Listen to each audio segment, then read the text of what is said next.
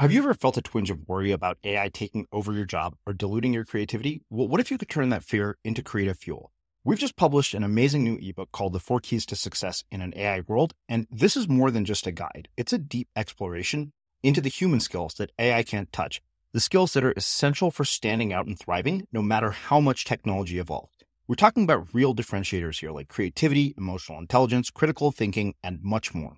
Inside, you'll find actionable insights and strategies to develop these skills, whether you're a creative person, a business person, or just simply someone who loves personal development. This isn't a story about tech taking over. It's a story of human creativity thriving alongside AI. Picture this AI as your creative co pilot, not just as a tool, but a collaborator that enhances your unique human skills. The Four Keys ebook will show you exactly how to do that and view AI in a new way that empowers you instead of overshadows you. Transform your creative potential today. Head over to unmistakablecreative.com slash four keys. Use the number four, K E Y S. That's unmistakablecreative.com slash four keys and download your free copy. There's almost no decision that's actually permanent. Decisions are all reversible to some degree or another. Uh, it's really a question of cost. So even if you take like what university are you going to, you can transfer. And people transfer all the time. There's a cost of transferring. But it turns out that the cost of transferring is actually kind of low because credits transfer. So, so it's actually less expensive than you might think to transfer colleges. But people don't really think about that when they go into the college decision. And then they get in these, this horrible anxiety and analysis paralysis and who am I going to, you know, which, which one am I going to choose? Because they forget about the reversibility. And there are people who are really poring over dating profiles and, and really stressed about whether they should go on a date with someone or who should they choose to go on a date with or whatever. Because I think that we tend to think about these things as much more permanent and final than they actually are. But dating is, by definition, super quittable. You go on a date with somebody, nobody says that you have to go on a date with them again. You can quit. I'm Srini Rao, and this is the Unmistakable Creative Podcast, where you get a window into the stories and insights of the most innovative and creative minds who've started movements, built thriving businesses, written best selling books, and created insanely interesting art. For more, check out our 500 episode archive at unmistakablecreative.com. Annie, welcome to the Unmistakable Creative. Thanks so much for taking the time to join us. Well, thank you for having me back. Yeah, it is my pleasure to have you back here. So, uh, to me, I think it says a whole hell of a lot about a guest uh, when we have them back a second time uh, because you know their first conversation resonated with me so much. Uh, your first book, Thinking in Bets, one of those things that has played a huge role in my life ever since our conversation. When I think about all the decisions I've had to make, and now you have a new book, How to Decide, uh, with a really, really you know powerful framework for making important decisions, but before we get into that, I want to start by asking you what social group were you a part of in high school and what impact did that end up having on the choices you've made throughout your life and your career? Oh my God, that's such a funny question. So I had a very strange high school experience. Um, my father grew up in West Philadelphia. This is important for the group that I'm in in high school. I promise I will get there. So my father grew up in West Philly. Uh, both of his parents were uh, first generation. Um, his dad did it. I think he may have finished sixth grade, or he may have actually dropped out in sixth grade because he became orphaned. Um, and so he he didn't actually finish anything beyond sixth grade. And my father uh, went to West Philly High and graduated from there. And then um, went on from West Philly High with, you know, with a dad himself who had never finished middle school and uh, went to ha- Haverford College, then Harvard, where he got uh, a master's in English. And then he ended up teaching at a school called St. Paul's School. I'm not sure if people are familiar with that, but there's there's kind of like uh, St. Paul's School, Exeter, Andover, Groton, Hotchkiss. You know, these are like you know the school has been in existence since the 1800s yeah. it's you know quite a, an elite boarding school. So my dad ended up being a master there a teacher there. Um, and one of the perks of being a teacher there was that your kids could go to the school for free. Which was quite lucky because um, the school is expensive it's like paying for college because it's a boarding school. Right. Um, yeah. now the thing about this school is that um, they don't have day students which a lot of boarding schools will allow for day students, but this particular school, everybody was boarding. Um, it's okay. much smaller than a lot of the other schools, so it's only about 500 kids. Um, and you know, I mean, I, the people that I was going to school with, their last names were things like Rockefeller. Is that where F. Scott Fitzgerald went to school? Uh, I don't know if he went to St. Paul's, but John Kerry went to St. Paul's. Robert Mueller went to okay. St. Paul's. Wow. Uh, yeah, I know, right? Oh, you know who? Else? Garry Trudeau, Doonesbury. He went to St. Paul. Okay. I mean, there's just it's like a lot of senators and you know, uh, oh, uh, you know who else went to St. Paul's, which is kind of interesting? Archibald Cox. You should recognize that name. Um, from the, uh, the Watergate. So, okay. um, so anyway, you know, this is, you know, this is really where like there were DuPonts and Rockefellers, the Pillsbury family sent their kids there. Um, and my dad was, you know, a kid, a child of immigrants, Jewish at an Episcopalian school. I'm a faculty brat. Um, you know, we don't have any money except, you know, because he's on it, it's a teacher salary and it's, it was a one salary household. And so I was just weird. I, you know, there, I wasn't, certainly wasn't in the popular crowd. I can tell you that much. Um, and I was, you know, I just, I felt, I, I have to say, like, I felt pretty alone when I was mm-hmm. in high mm-hmm. school because I could, I could feel so clearly all of my differences yeah. from the people who were there. So, you know, it was rare to be Jewish. My father, uh, during the summers, um, you know, because school obviously was only nine months a year. During the summers, he actually flipped burgers at a place called Howdy Beef and Burger, which uh, is was the sort of a New England equivalent of McDonald's. So my dad in the summers was working at McDonald's, which you can imagine if you're going to school with people named Rockefeller is a little strange. Yeah. So, uh, you know, I, I mean, eh, there were other faculty kids who did just fine there. Um, you know, and but I just I felt like an outcast. So, but you know, I think partly of my own doing because I just felt my differences so keenly. So, yeah. uh, you know, I've I've I went back and I gave a graduation speech there one year. You know, I mean, I did grow up on the campus. I actually did a sort of a Zoom reunion with my class.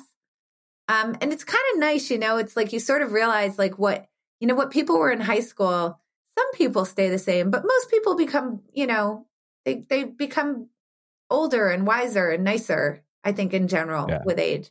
Um, and so it was nice to reconnect in that way. And I felt sort of much more part of the group. It's funny because I, have met friends from the high school that I, I, went to in Texas for a year, and I, I remember meeting them 20, 20 plus years later. And I had this perception of them as, oh, these are the popular kids who think I'm just a dork. And it turns out that was anything but true. Yeah. Um, and they all ended up being really nice people, and you know some of them have become friends, and I'm I'm always stunned by that. So two questions come from the experience of being there. You're this like dynamic, you know, a drastic contrast between sort of extreme wealth and middle class. Um, I wonder how having you know your dad be there and then having that contrast shaped your own view on what it meant to be successful, uh, you know, and have a thriving career, particularly among you know movers and shakers and and people who sound like they come from dynasties. Oh, that's it. Yeah, that's an interesting question. I'm going to pause for a second and think about that. Um, Well, I mean, uh, so so let me just say, sort of as as background from that school at that time. I mean, I think that people have. T- it's not so much like this anymore, but people have talked about, you know, this idea of like once you sort of get get into that leg up, how much of a leg up it gives you from there on. You know, yeah. this. So what I mean by that is, so in my class, and it was a long time ago. It's not like this anymore but in my class, there were about 120, 125 kids in the class, and 71 of them went to Ivy League schools. Um, so, you know, you were just sort of expected to go on that route. And, you know, the the admissions officers obviously had relationships with the admissions officers at the Ivy League schools.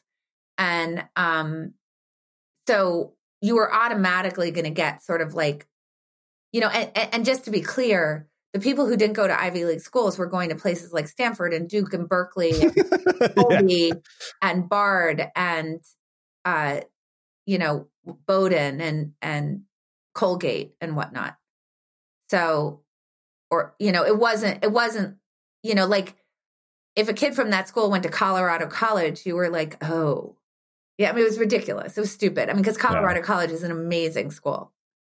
Um, but you got kind of a skewed view of what that was supposed to look like. And, and I think in a lot of ways, a skewed view of sort of what your own responsibility in that accomplishment was. Um, uh-huh. which I think,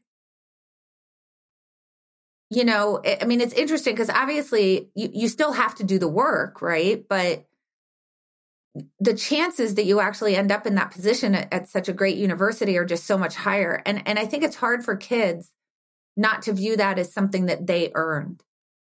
Mm-hmm. Um, yeah. and not to understand that you both earned it and you know just through through the accident of my birth right and my father going there that um I just had such a higher probability of being able to sort of get a good start, right? And obviously, what I did with that start was my own doing, but I, you know, I obviously got a good start.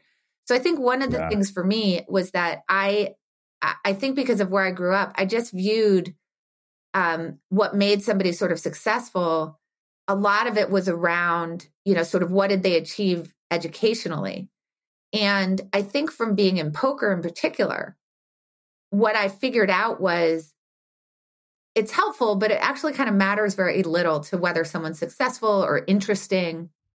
You know, and I think about successful as someone who's really sort of, you know, living their talents, finding their passions, excelling at the, you know, the thing that really kind of drives them.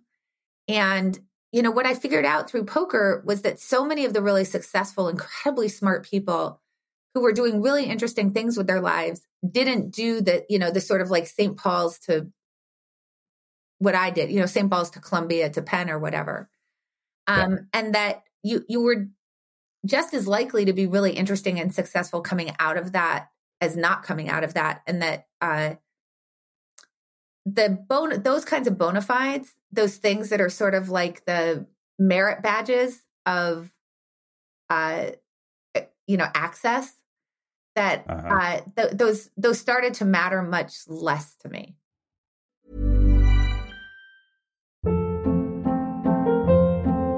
Hold up. What was that? Boring. No flavor. That was as bad as those leftovers you ate all week. Keke Palmer here, and it's time to say hello to something fresh and guilt-free. Hello Fresh. Jazz up dinner with pecan-crusted chicken or garlic butter shrimp scampi. Now that's music to my mouth. Hello Fresh. Let's get this dinner party started. Discover all the delicious possibilities at HelloFresh.com. One size fits all seemed like a good idea for clothes. Nice dress. Uh, it's a it's a t-shirt. Until you tried it on.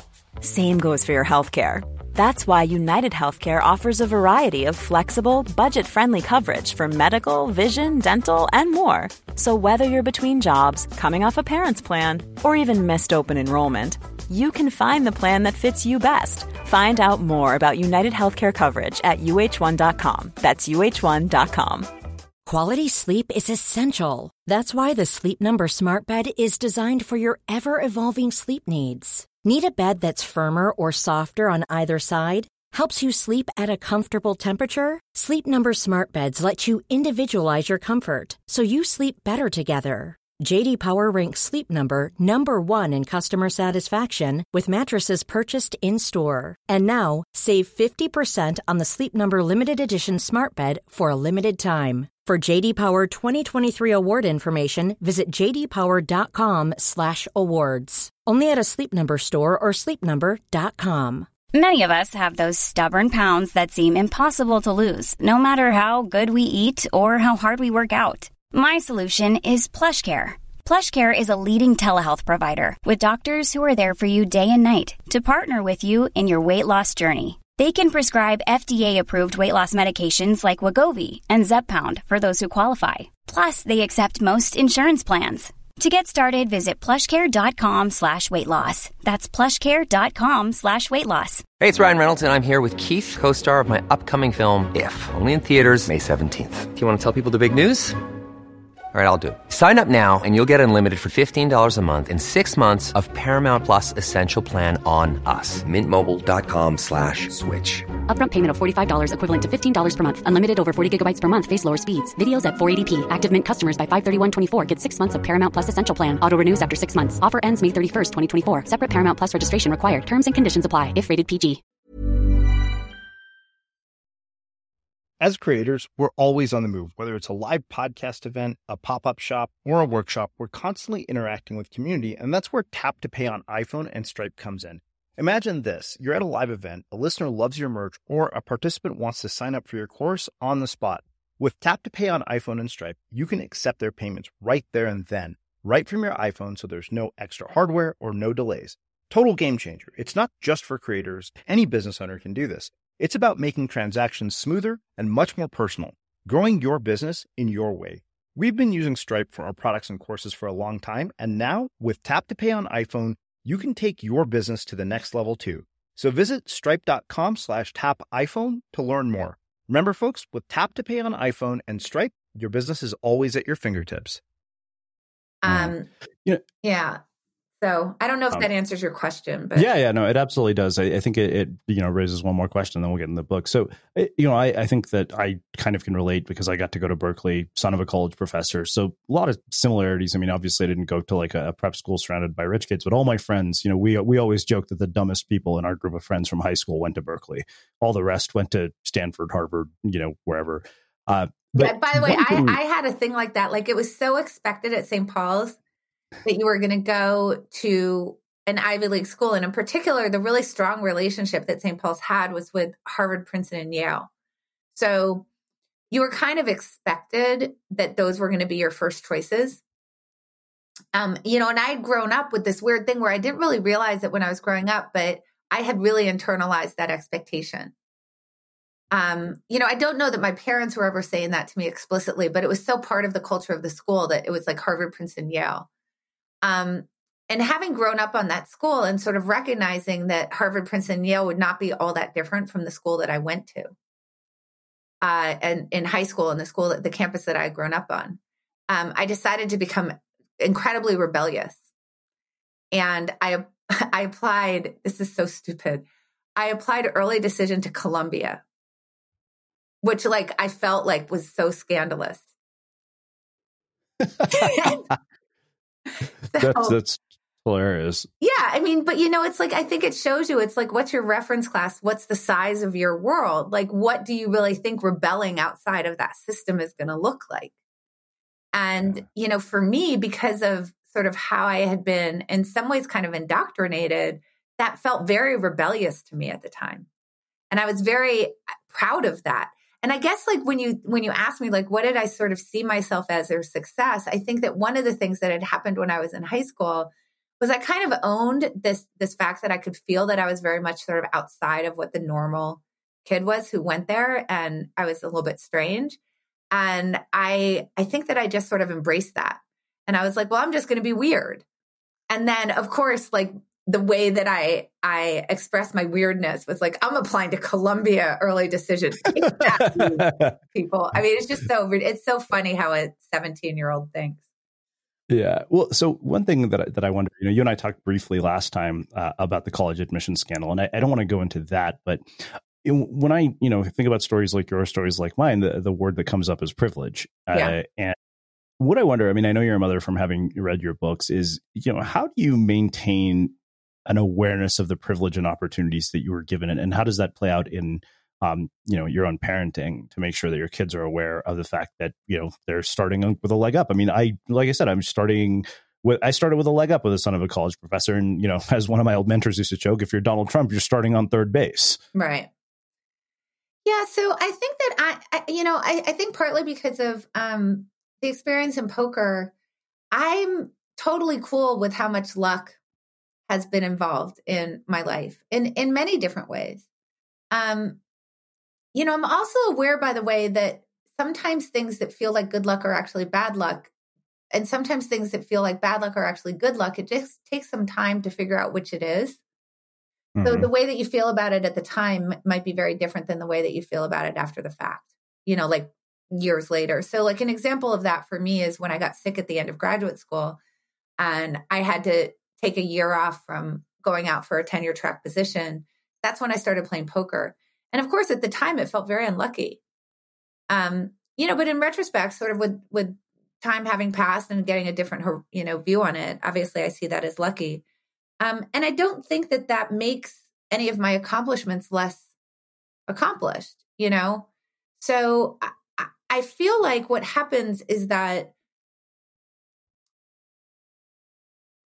I, I feel like people aren't good at the mix if this makes sense. Uh-huh. So, so what I feel like is that people sort of either feel it has to be, you have to either attribute it all to luck or you have to attribute it all to skill. And I think that this is a problem that gets into these privilege conversations because there's no question like I was born, I wouldn't say on third base, but I was certainly born on second base. Right. And um uh and and you know, and then I sort of ran around the bases from there, but I had a big head start.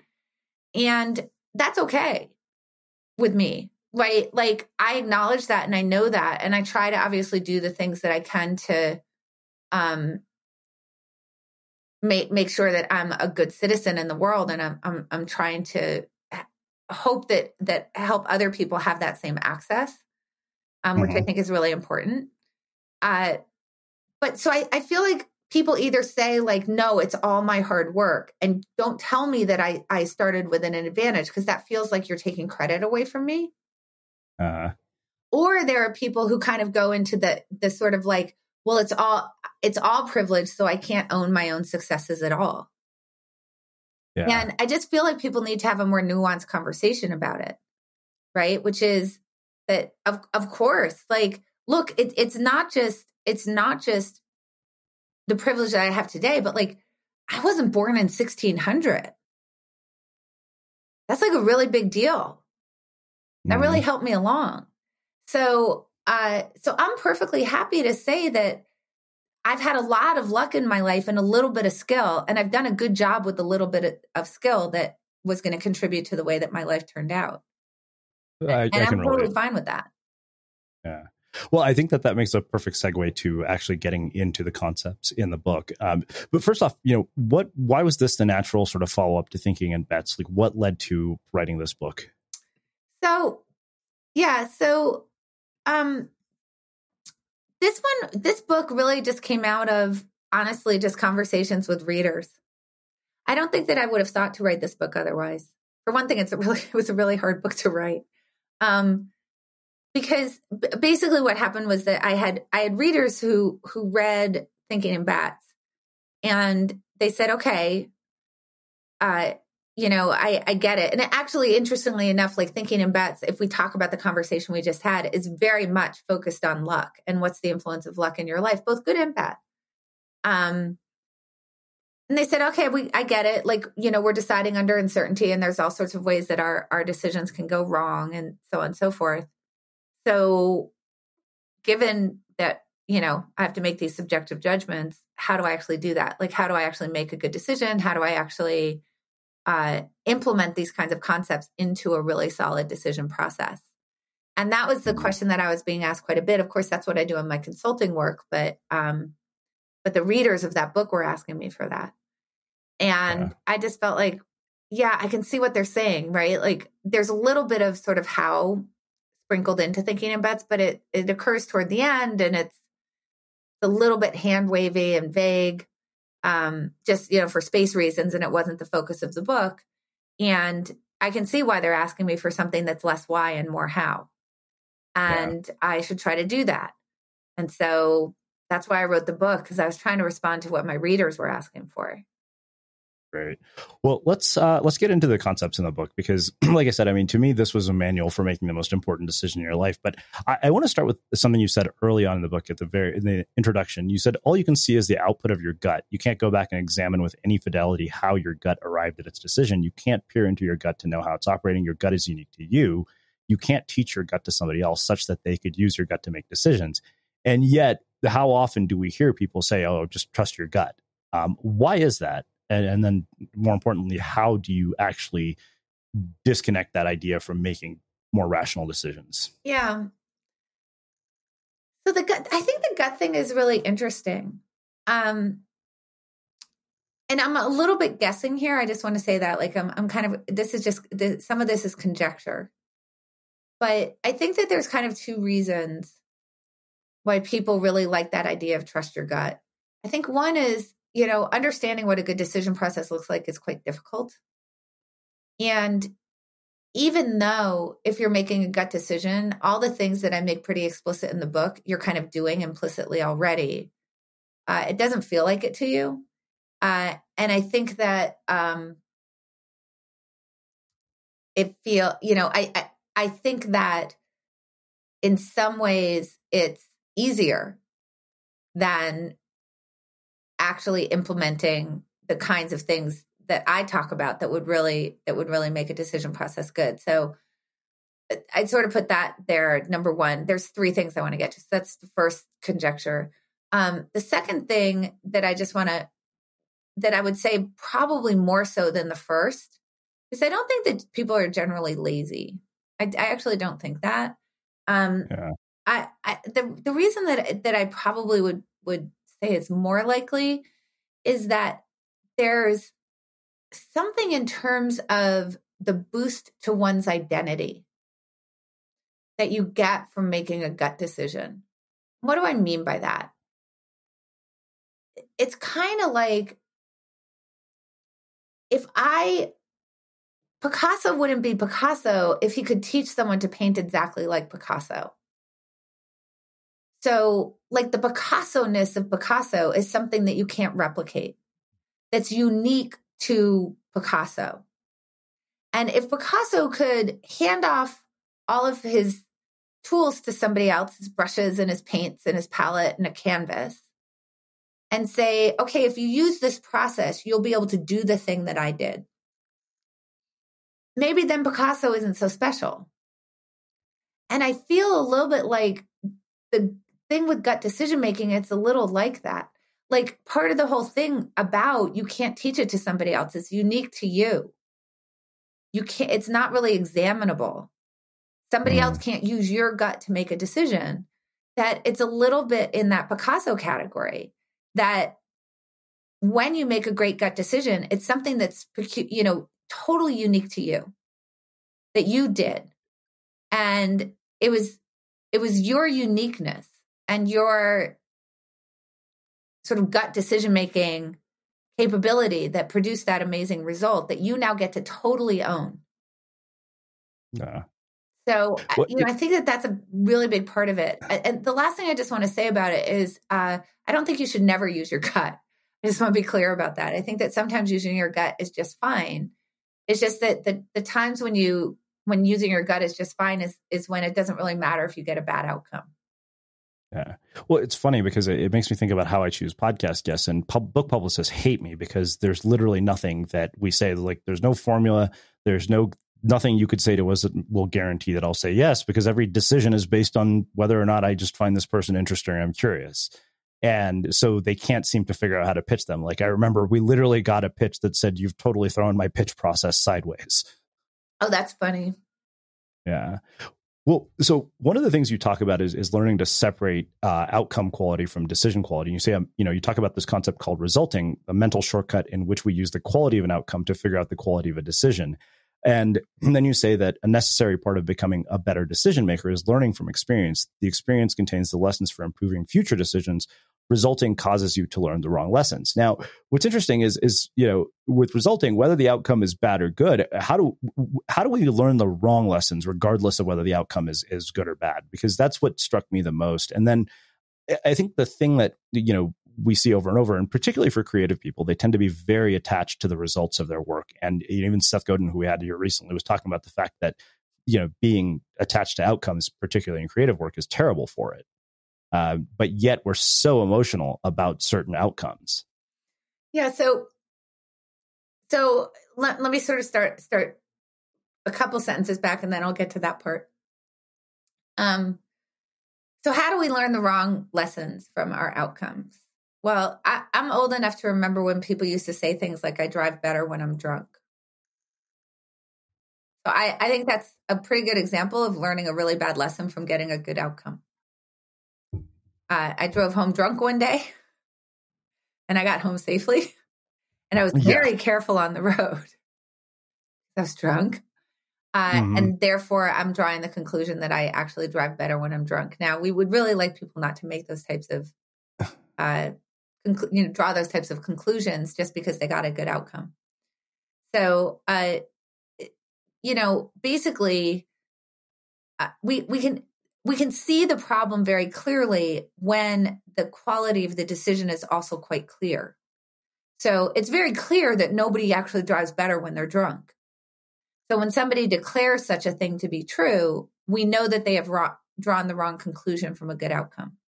In the same way that if somebody goes through a green light and gets in an accident, we don't draw the conclusion that they're a bad driver. And if someone goes through a red light and gets through just fine, we also don't draw the conclusion that they're a good driver. But when somebody closes a sale, we draw the conclusion that they're a good salesperson. And when somebody doesn't close a sale, we draw the conclusion that they are a poor salesperson. And the reason that we do it in those circumstances and eh, you know not in the former but in the latter is that in the former we already know whether the decision is good. So it's the very opaqueness of the decision quality, which is pretty much always opaque in retrospect, certainly, um, yeah. when we're you know making decisions under uncertainty when there's hidden information and like the the influence of luck is not exactly clear um, that causes us to use this shortcut of if you know the the decision quality itself might be opaque but but the quality of the outcome is not opaque at all i know whether i won or lost I know whether I closed the sale or not. I know whether the person that I hired ended up being a great employee or a poor one. And, you know, we even have this shorthand, which is, you know, what do we really call a mistake? Right? Like if you hire someone and they turn out to be a poor employee, what do we always say? I made a mistake. But we know that depending on how you measure it, somewhere around 50% of hires just don't work out. And, you know, the reason is that you're hiring somebody with very limited information. You know, you don't know what they're going to be like in the company. You don't have the time to find out because you'd have to actually have them in the company. And that would mean mm-hmm. hiring them in order to really get any kind of, you know, real certainty around that hire. So you can go through a, an incredibly rigorous and really high quality hiring process and still end up with someone who doesn't work out. But we call it a mistake and that's that's where we really start to get into trouble because then you're digging around trying to change things about your hiring process when you may not need to change anything about your hiring process. Hmm. you're you know it could be that your hiring process was going to produce a good result 80% of the time compared to the industry average of 50% of the time. And that that given the circumstances you're not going to do much better than that. But that means 20% of the time that you're going to you're going to hire people that you would have preferred not to have hired but now you're going to go and change your process, most likely for the worse. So, mm-hmm. you know, I think that's where we really get into these big, tr- this sort of very big trouble with that. Why is it that we're so attached to, to the outcome? Um, I think it's because we can't, we have a lot of trouble as human beings with time and figuring out what the trade offs are between our present self and our future self. And we tend, this is kind of the point that I was making about is it bad luck or good luck? I don't know. You have to let some time pass before I can tell. Um, we tend to, you know, we really make a lot of our decisions kind of in the moment. And so, in the wake of the bad outcome, we'll do these snap judgments. Um, and we're not good at saying, well, hold on a second. Let me imagine if it were a year from now and I looked back at this, would I really still feel this way? And that's where we get to, we sort of get this big attachment to our present self and the way that we feel in the present and the outcomes that we're getting in the present. Um, so you can think about it this way is that um, what outcomes have to tell us occur in the aggregate, right? So across a big set of outcomes, that's what outcomes have to tell us. But we're we're sequential in the way that we actually process those outcomes. So we're like, I'll make up a word, sequentialists in an aggregate world, which I think is where that problem is really coming from. Yeah.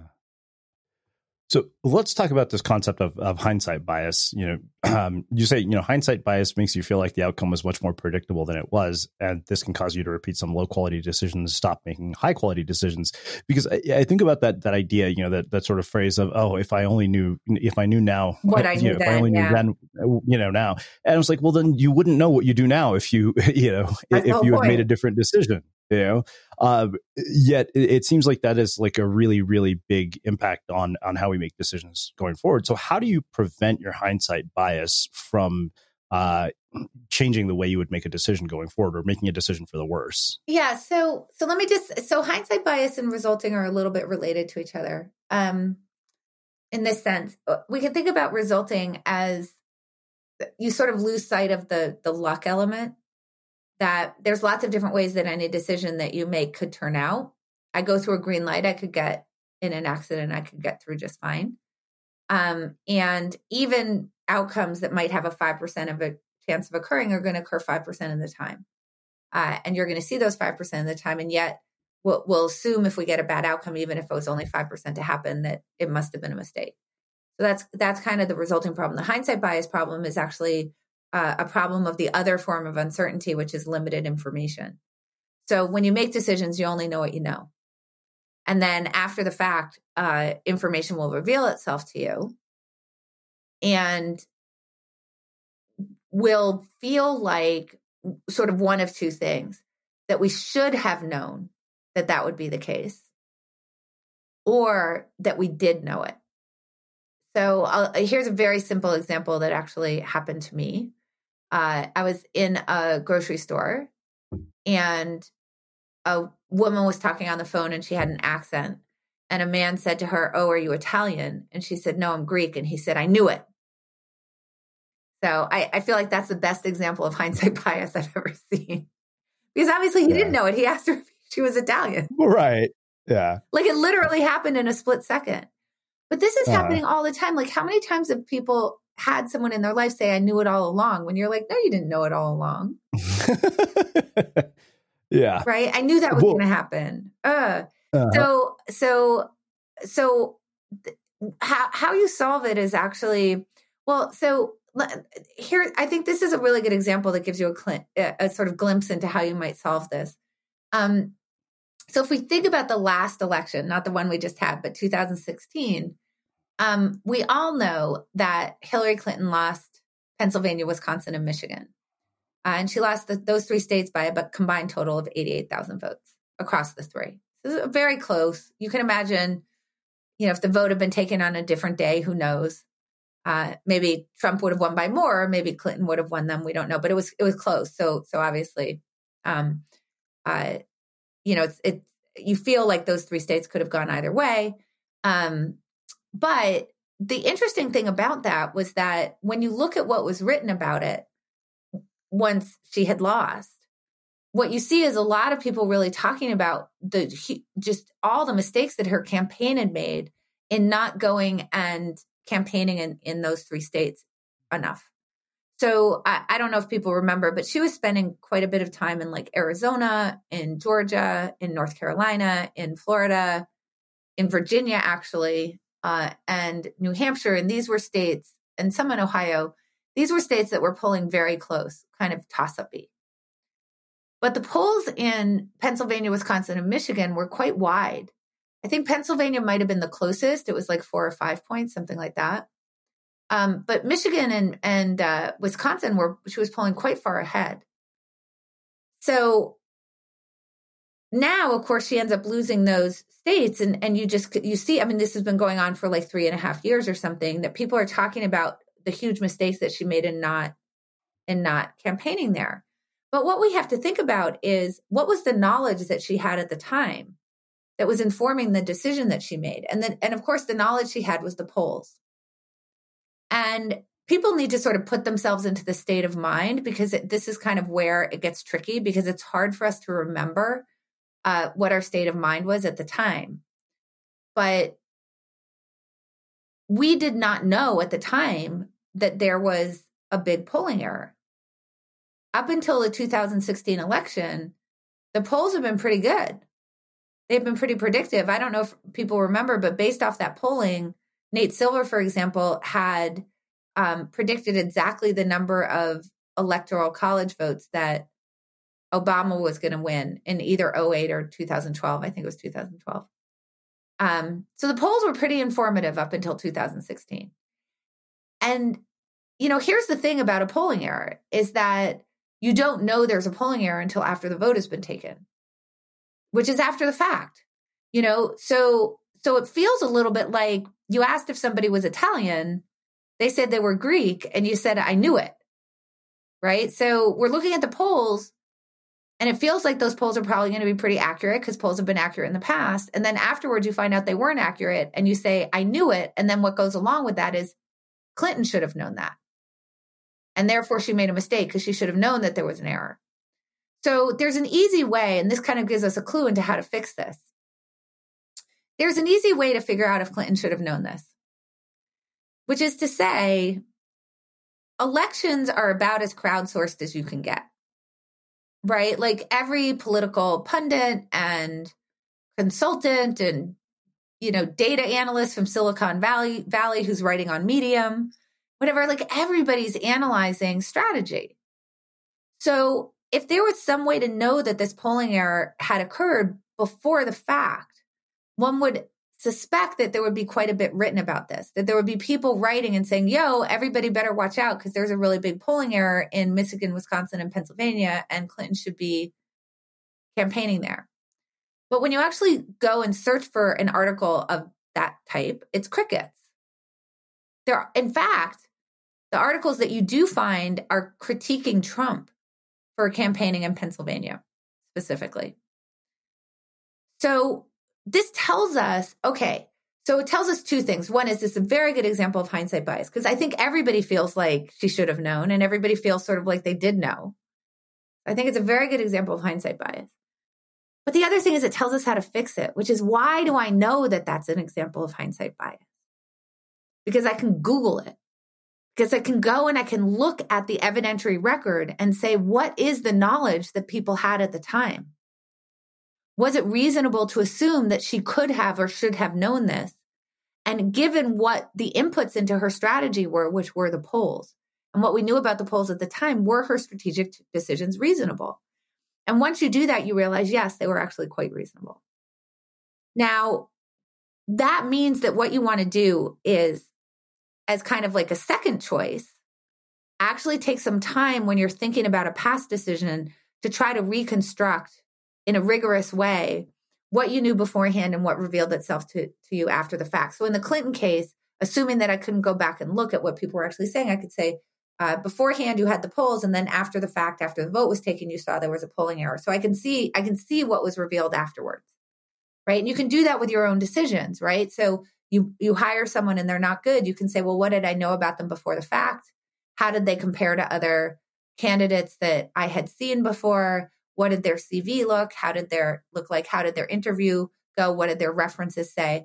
And then what revealed itself after the fact? So that's something you can do in retrospect.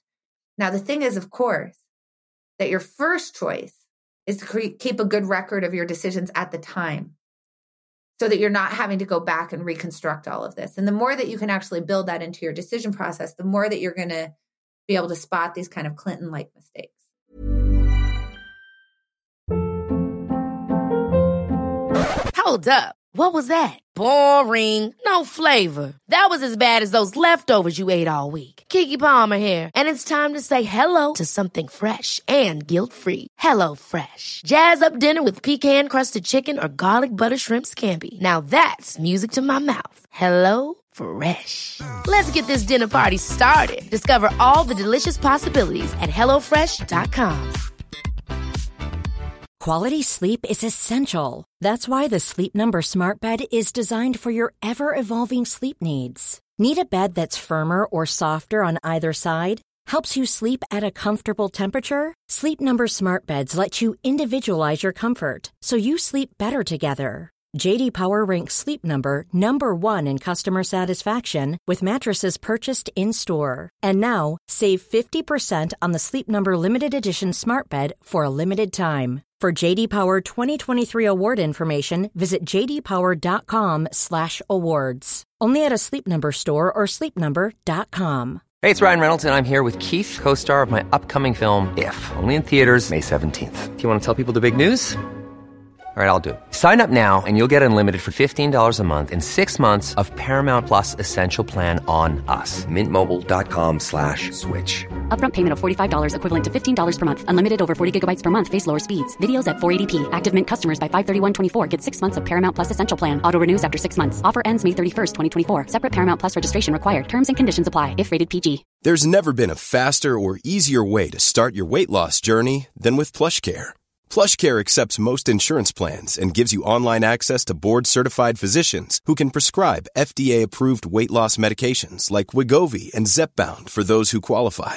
Take charge of your health and speak with a board-certified physician about a weight loss plan that's right for you. Get started today at plushcare.com slash weight loss. That's plushcare.com slash weight loss. plushcare.com slash weight loss. Here's a cool fact a crocodile can't stick out its tongue. Another cool fact you can get short term health insurance for a month or just under a year in some states. United Healthcare short term insurance plans are designed for people who are between jobs, coming off their parents' plan, or turning a side hustle into a full time gig. Underwritten by Golden Rule Insurance Company, they offer flexible, budget friendly coverage with access to a nationwide network of doctors and hospitals. Get more cool facts about United Healthcare short term plans at uh1.com. As creators, we're always on the move. Whether it's a live podcast event, a pop up shop, or a workshop, we're constantly interacting with community, and that's where Tap to Pay on iPhone and Stripe comes in. Imagine this you're at a live event, a listener loves your merch, or a participant wants to sign up for your course on the spot. With Tap to Pay on iPhone and Stripe, you can accept their payments right there and then, right from your iPhone, so there's no extra hardware or no delays. Total game changer. It's not just for creators, any business owner can do this. It's about making transactions smoother and much more personal, growing your business in your way. We've been using Stripe for our products and courses for a long time, and now with Tap to Pay on iPhone, you can take your business to the next level too. So visit stripe.com slash tap iPhone to learn more. Remember, folks, with Tap to Pay on iPhone and Stripe, your business is always at your fingertips. Well, let's talk uh, about the the decision multiverse. Uh, you know, you said a number of things here that really stood out to me, but one of them in particular struck me. You said you know, a single outcome doesn't generally tell us too much about whether a decision was good or bad, but we act like it does. We act like one coin flip is enough. That's the paradox of experience. And you know, when I, I, read that, it's funny because we had Allison Schrager here who wrote uh, a book about risk called An Economist Walks into yeah. a Brothel. I think she's also a portfolio author, but uh, I remember yeah, telling yeah. her about this. And uh, I said, listen, it's like, so this is the most ridiculous example. And I'm going to probably anger all the listeners in our audience who have small dogs. But at a certain point, it's like, okay, every woman who's ever come into my life who's had a small dog has made a mess of it, whether it's a friend or a girl I've dated. So now it's like, oh, you own a small dog, swipe left, which is, you know, ridiculous. But, you know, I, I remember to asking her about this. So in, in, the context of that, you know, when you think about the paradox of experience with that as your, your example, what would you say to me? Yeah, gotcha.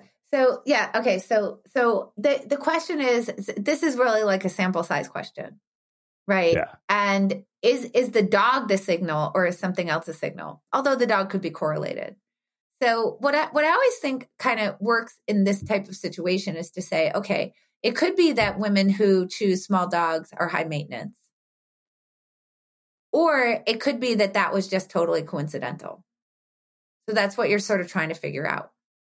Mm-hmm. so uh you, you're trying to figure out if you know how much of a one-to-one correlation between those two things are there. So in, in this particular case first of all let me just say i, I don't think it's a big deal because i don't think that there it's high stakes like it's not a big deal if you just start swiping left on people who own small dogs let me just right. say that so so so one of the things that i always say is like i always i always try to think about um well what's the impact of the decision and should i really care about this particular decision and the answer here is if you're swiping less on people with small dogs, it probably is not going to affect your life very much. Um, yeah. But let's assume it did. Let's assume it was it was it was much more important to you. Um, then I would specifically try to tease that apart and think about what are what are the features that are cor- were correlated. In other words, I would actually go back and look at their profiles. Mm-hmm. And I would say, let me look at what the candidates are for signals that that person was going to be high maintenance. One of them would be small dogs. but there might be other things in there. Right. Yeah. And then I would specifically, I would actually specifically go on dates with people who had small dogs, but didn't have some of the other features. Okay. And then I would also go on some dates with people who had some of the other features, but didn't own a small dog. Uh-huh. So, so, but this, but by the way, this in particular is kind of a good strategy in general for life. So, one of the things that we tend to do is when we're trying to, to select something like who to go on a date with, we tend to select people who we believe are going to be good to go on dates with. That makes sense, right? Yeah. Yeah. The problem is that it's not very informative if you go on a date with someone who you think you'd like to go on a date with, and it turns out that you did like being on a date with them. What's actually a little bit more informative is to say, I think I wouldn't like this type of person. Let me go on a date with them. That's really informative. So, uh, so that's just understanding that the that the stakes of getting having one bad date are pretty low, but the information that you can gather by finding out that an assumption that you had about uh, a particular type um, is Uh-huh. wrong. So, uh, like if I'm like a, um, you know, if I'm if if let's say I were like a high school quarterback type or something, uh, I'm better off on my next date not go- picking someone who's of that type and going out instead picking someone who's more of like a computer engineer type or something right? Um not to stereotype anybody because computer engineers can be high school quarterbacks also but i hope people get the gist without um so uh so i if i go and do that and i find out that it's a great date that actually is incredibly informative to me.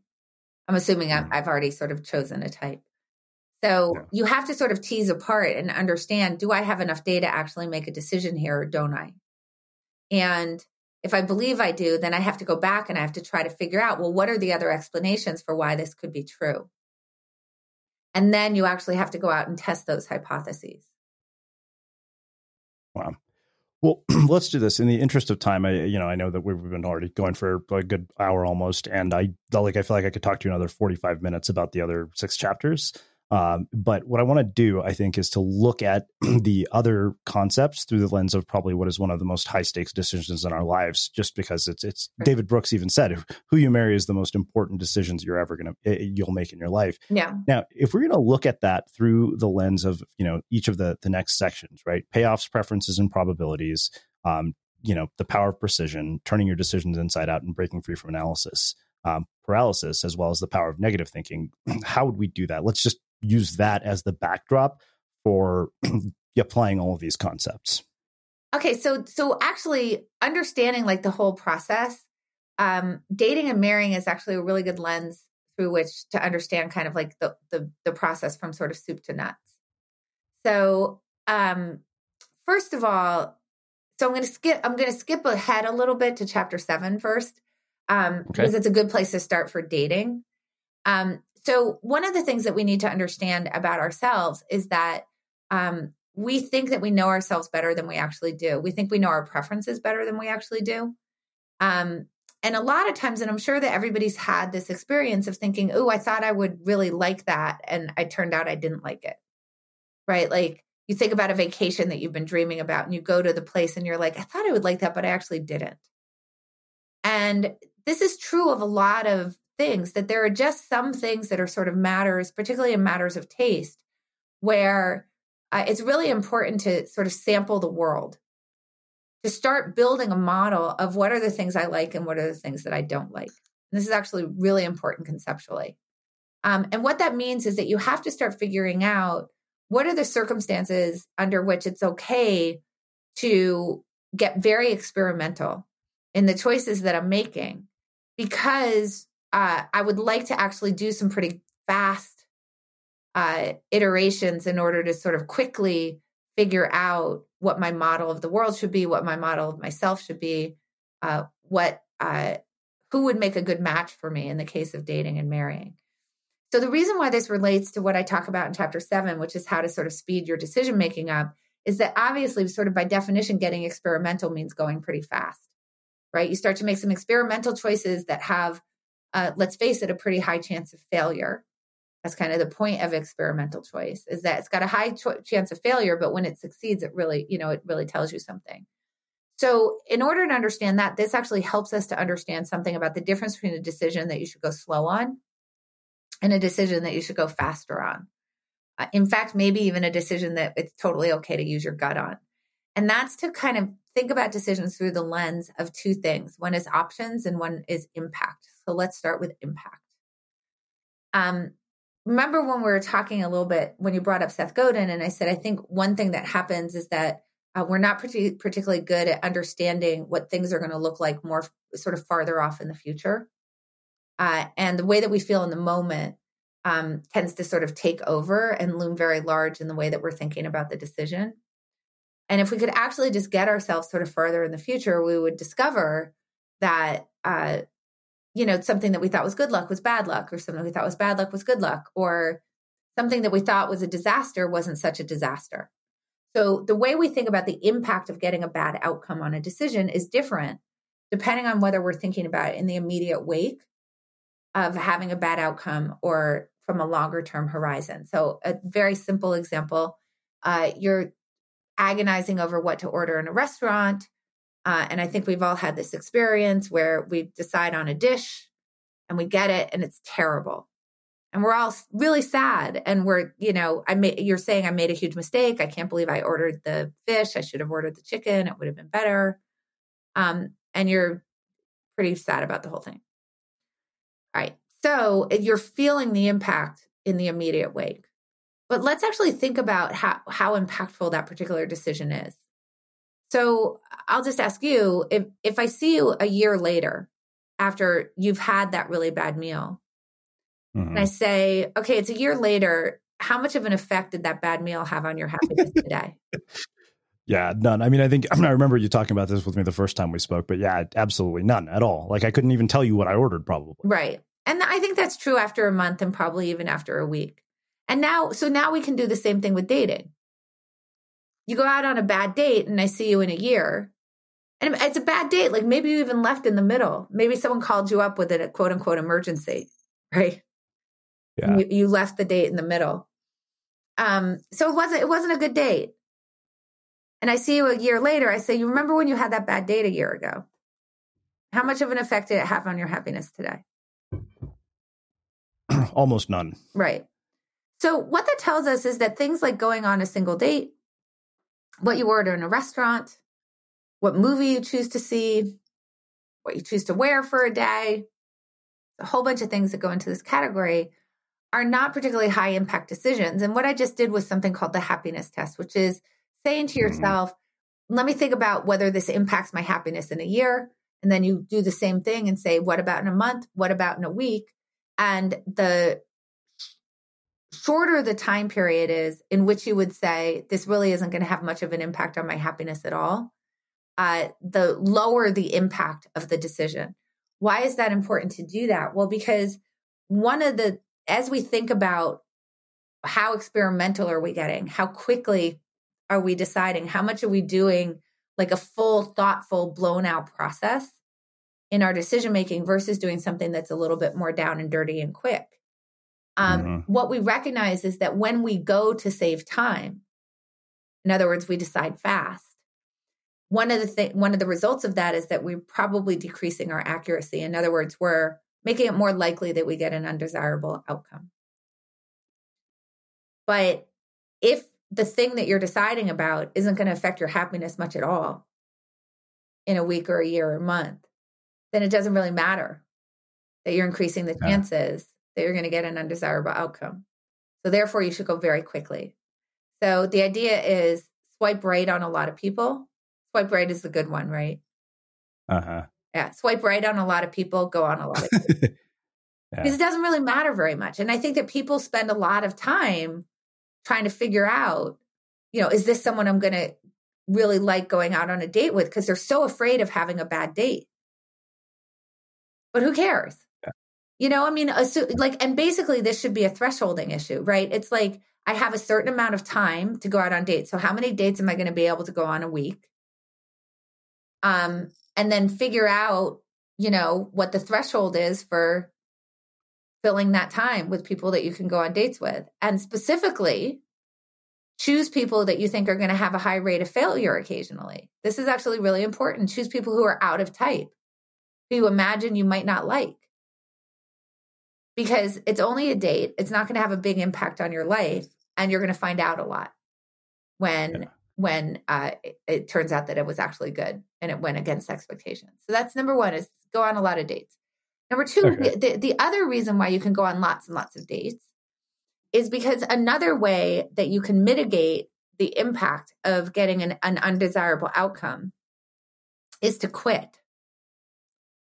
So I think that one thing that happens in all sorts of decisions, whether it's like going on a date or um, choosing what TV series to to watch, or even something like choosing a college uh, or what job you're going to take, is that we sort of think about these things as permanent decisions but uh, there's almost no decision that's actually permanent. Decisions are all reversible to some degree or another. Uh, it's really a question of cost. So even if you take like what what um, university are you going to, um, you can transfer, and people transfer all the time. There's a cost to transferring, uh, but it turns out that the cost of transferring is actually kind of low because credits transfer. So, so it's actually less expensive than you might think to transfer colleges. But people don't really think about that when they go into the college decision. And then they get in these, this horrible anxiety and analysis paralysis and who am I going to, you know, which, which one am I going to choose? Because they forget about the reversibility. And there are people who are really poring over dating profiles and, and really stressed about whether they should go on a date with someone or who should they choose to go on a date with or whatever. Because I think that we tend to think about these things as much more permanent and final than they actually are. But dating is by definition super quittable you go on a date with somebody, nobody says that you have to go on a date with them again. You can quit.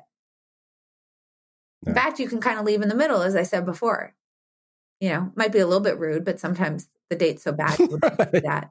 I, I, you know what? I was on a date with a girl who channeled dead people because apparently that's you know the kind of people who you find in Encinitas, and I like talking to people who talk to people who are alive. She basically bailed out forty five minutes in the date. And I was like, "Thank you." She put us both out of our misery. Yeah, exactly. You know, we probably, honestly, like in some ways, we, we might not do that enough, right? Yeah. To just say to the other person, I, this date isn't going well. I assume you agree. Like, I we should probably both save ourselves some trouble, right? So, so we're probably actually like, if you think about it, like by trying to be polite, we're we're probably being rude because if you're not enjoying the date, they're probably not enjoying the date either, and it would be better to get put out of your misery. But but this is one of the things that we want to think about in advance of a decision is how quittable is it? So this is where we get like the dating versus marrying, right? Like dating is an incredibly quittable activity. Marrying, there's a high cost to unwinding a marriage, particularly if you have children. Then it's a really high cost to unwind. So what this tells us is that we want to go pretty fast on the dating type of decisions in our lives. And there's lots of them. I mean, this is kind of the idea behind like minimum viable product or A B testing, agile software development, you know, this kind of stuff. Is that we want to divide the world into the dating type of decisions and the marrying type of decisions. And we want to go pretty fast on the dating type of decisions and think about those as ways to gather information about the world, ways to learn what our own preferences are, ways to learn what other people like right so so this would be true like for example if you're talking about minimal viable product you know then you're sort of testing the world to see well what are the users like because i don't want to pretend that i would know absent asking them if you're a comic you want to get up and try jokes you don't want to spend time at home trying to analyze jokes into existence it's better if you just get up on stage and lob them in and try them that's going to be the most valuable information that you can get very quittable activity, right? You don't have to tell the same joke again. Nothing that says yeah. you have to stick to it. So do the dating stuff to build the models of the world. And then having those models of the world now gives you more information that then when you do get into a marrying decision where you are want to actually going to want to actually think about, well, what are the, the different ways that I think that this could turn out? What's the probability of those futures occurring compared to other options that I might have available? in the marrying decisions, what's the probability I might find someone better than the person that I like now to marry? How might it go wrong? If I imagine I marry this person and in five years I'm really unhappy, why do I think that that is? Not Mm-hmm. necessarily to not go into the decision, but to think about what are the ways that I could do something about that, right? So I could get ahead of it and, and, and make it so that I'm more likely to have a successful marriage because I can, I've already thought about the ways it could go wrong. And now I can do some things about them, including maybe having a prenup. Um, yeah. but but so so that's like that's the thing. It's like are you are you is it a dating decision or a marrying decision? And spend a lot of time on the marrying decisions before you actually bank the decisions. Spend very little time on the dating decisions just do a lot of them. Hmm Yeah, I, I think that you know one of the things I really appreciated was you had this entire chapter on the power of of negative thinking, and um, I remember you quoted Gabriele Oettingen's book as well. And I actually loved what you said about the secret and, sort of the the power of positive thinking. And you know, I I, I mean, I knew Nor- Norman Vincent Peale was kind of a fraud, but like I didn't know that he was the the pastor at Donald Trump's first wedding. But I think that you know, you said imagining how you might fail doesn't make failure materialize. In fact, there's a lot of value in picturing the obstacles that might slow you down or get you lost, preventing you from reaching your destination. And what that brought up for me was a memory of the first roommate that I lived with, and I remember him telling me, you know, he and his is now wife they went to marriage counseling before they got married. And I Mm-hmm. thought, I was like, I thought people do that when they have problems in their marriage. He's like, no, this is basically to avoid problems. Yet I think somebody on the surface might see that as negative, but it's actually not. yeah exactly so so i think it's really interesting so with the power of positive thinking you know it's like you have a goal that's a positive goal uh, I want to marry this person and have a really happy marriage for the rest of my life. Great. Um, and I would not quibble with that, right? Like, of course, you should have a positive goal. But what the power of positive thinking tells you is that if you imagine happiness all along the way and success all along the way, um, then that will actually create the success for you. Now, what's implied in that is that if you imagine failure, if you imagine the obstacles that you might see in the path, if you imagine the ways that things might go wrong and the ways that you might fail, um, that that will somehow create failure. Now, when when you're reading some of the power of positive thinking, um, it doesn't say that explicitly, uh, but it's certainly implied. And then you take something like The Secret, which for Mhm. those who ha- aren't familiar with it, um, the, so it's so wacky. Uh, your thoughts have magnetic energy, and the magnetism attracts the things that you're thinking about to you. And it can somehow distinguish between when you're thinking, not just when you're thinking about something that's negative and something that's positive. So that if you're thinking about something negative, it will attract negative things to you, and positive uh, if you're thinking about something positive, it will attract positive things to you. But it goes even a step further and says that the universe knows what the negative thing is that you're imagining. so, like, if I'm worried, if I'm worrying that I might get caught in traffic tomorrow morning, then uh, I will get caught in traffic tomorrow morning. Now, I don't even want to go into how unscientific this is, but just so you know, you're You're preaching to the choir. So, yeah. know, I mean, your thoughts do have ma- uh, some, you know, some. there is an EMG which is magnetic, but they have to stick it right on your skull. Like it doesn't go out into the universe. And certainly, if you're thinking about an elephant, the universe doesn't. I mean, it's whatever. It's so wacky. Yeah. But um, but let's think about this problem with the traffic example, because I just think this is such a good example of why the power of negative thinking is so important.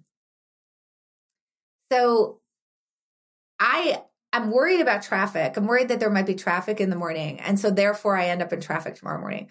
First of all, did I do that to all the other people who are stuck in traffic or was everybody who's stuck in traffic?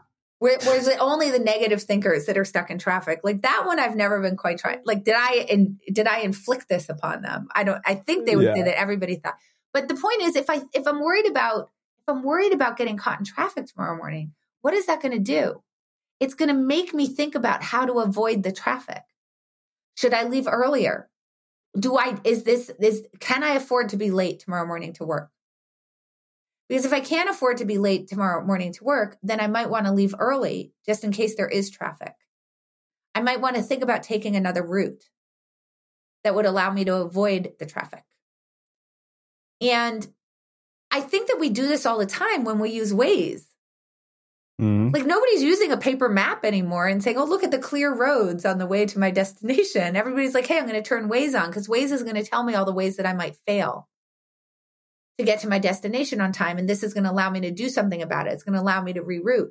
So it's the worrying about traffic, assuming that you actually you actually do something about the things that you discover as you're thinking about the obstacles that might get in your path that actually will, will allow you to be successful.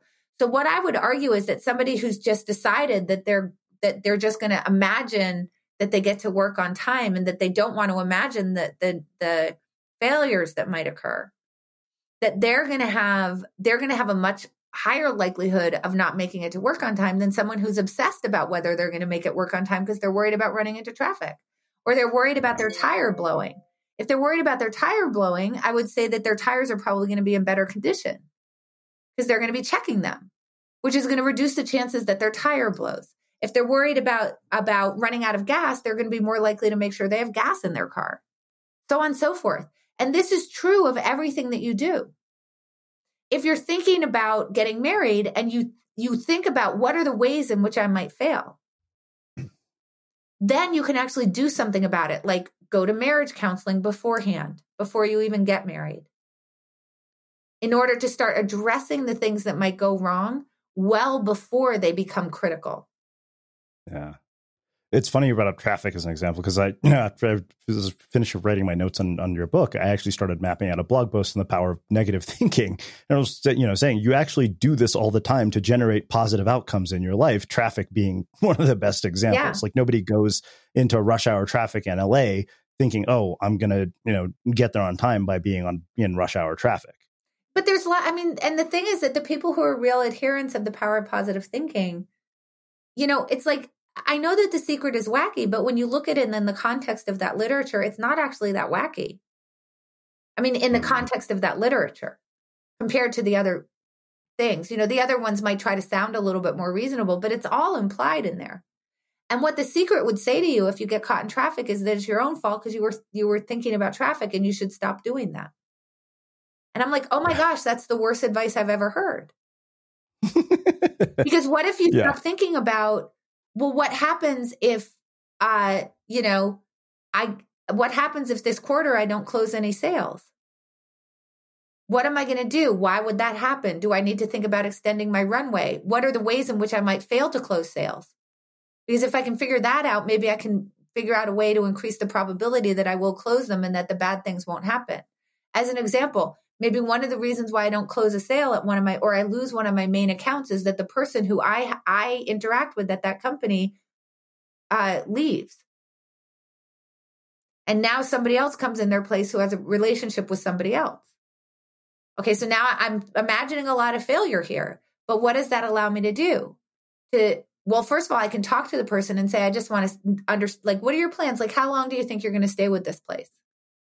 So now I can go gather some information. I could find out how much of a risk it is that they're going to leave. If if I get the sense that they're going to leave pretty quickly or even if I don't, I could say, you know, oh, you know, I know that we've always, you know, uh, my relationship has always been with you, but I'd love to sort of get to know other people on your team. You know, and you can expand your relationships with the people there so that you don't have one contact for your biggest account. None of that creates failure. That all creates success. Wow. Wow. Um, this has been amazing. Like, I, I, feel like I could talk to you for hours on end about this because this seems like just this deep rabbit hole. But um, I think you've given us such a powerful way of looking at important decisions. So um, I want to finish with my final question, which is how we finish all of our interviews, the unmistakable creative. What do you think it is that makes somebody or something unmistakable? Oh, okay.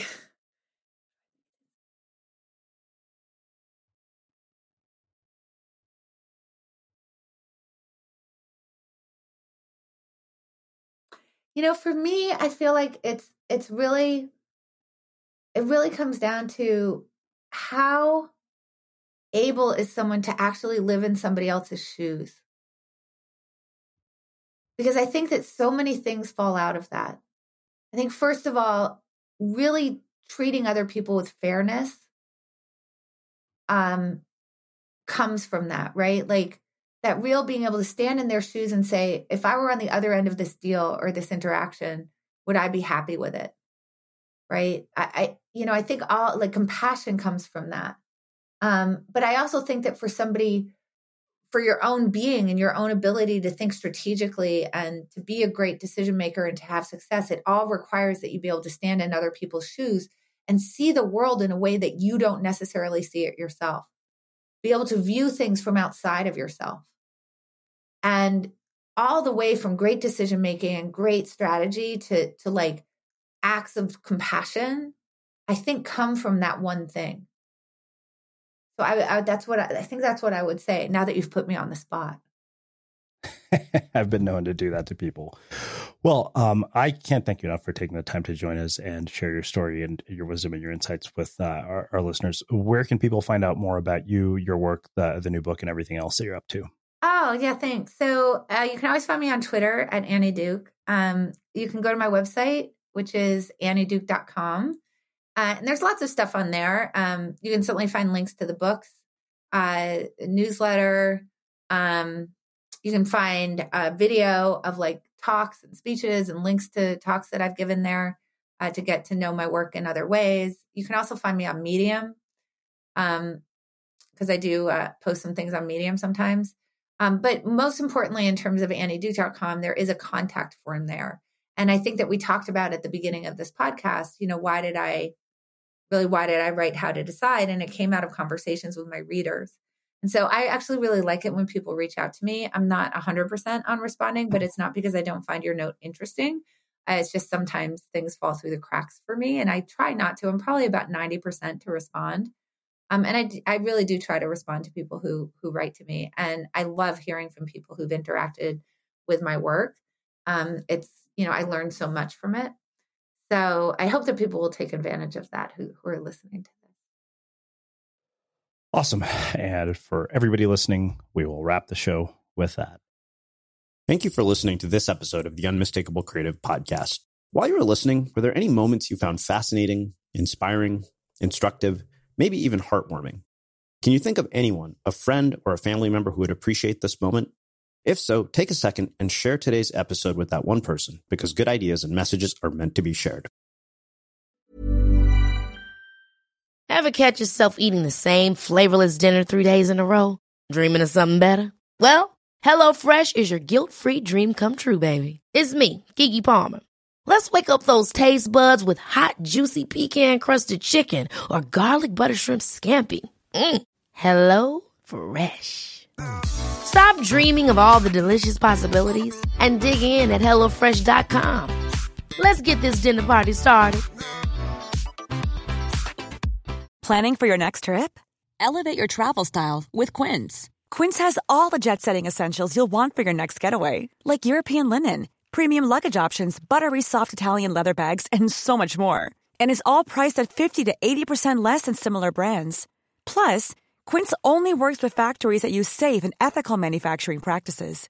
Pack your bags with high-quality essentials you'll be wearing for vacations to come with Quince. Go to quince.com slash pack for free shipping and 365-day returns. Have you ever felt a twinge of worry about AI taking over your job or diluting your creativity? Well, what if you could turn that fear into creative fuel? We've just published an amazing new ebook called The Four Keys to Success in an AI World, and this is more than just a guide. It's a deep exploration into the human skills that AI can't touch the skills that are essential for standing out and thriving, no matter how much technology evolves.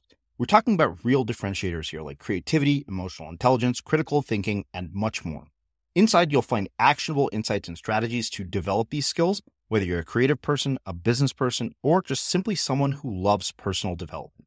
This isn't a story about tech taking over, it's a story of human creativity thriving alongside AI. Picture this AI as your creative co pilot, not just as a tool, but a collaborator that enhances your unique human skills. The Four Keys ebook will show you exactly how to do that and view AI in a new way that empowers you instead of overshadows you. Transform your creative potential today.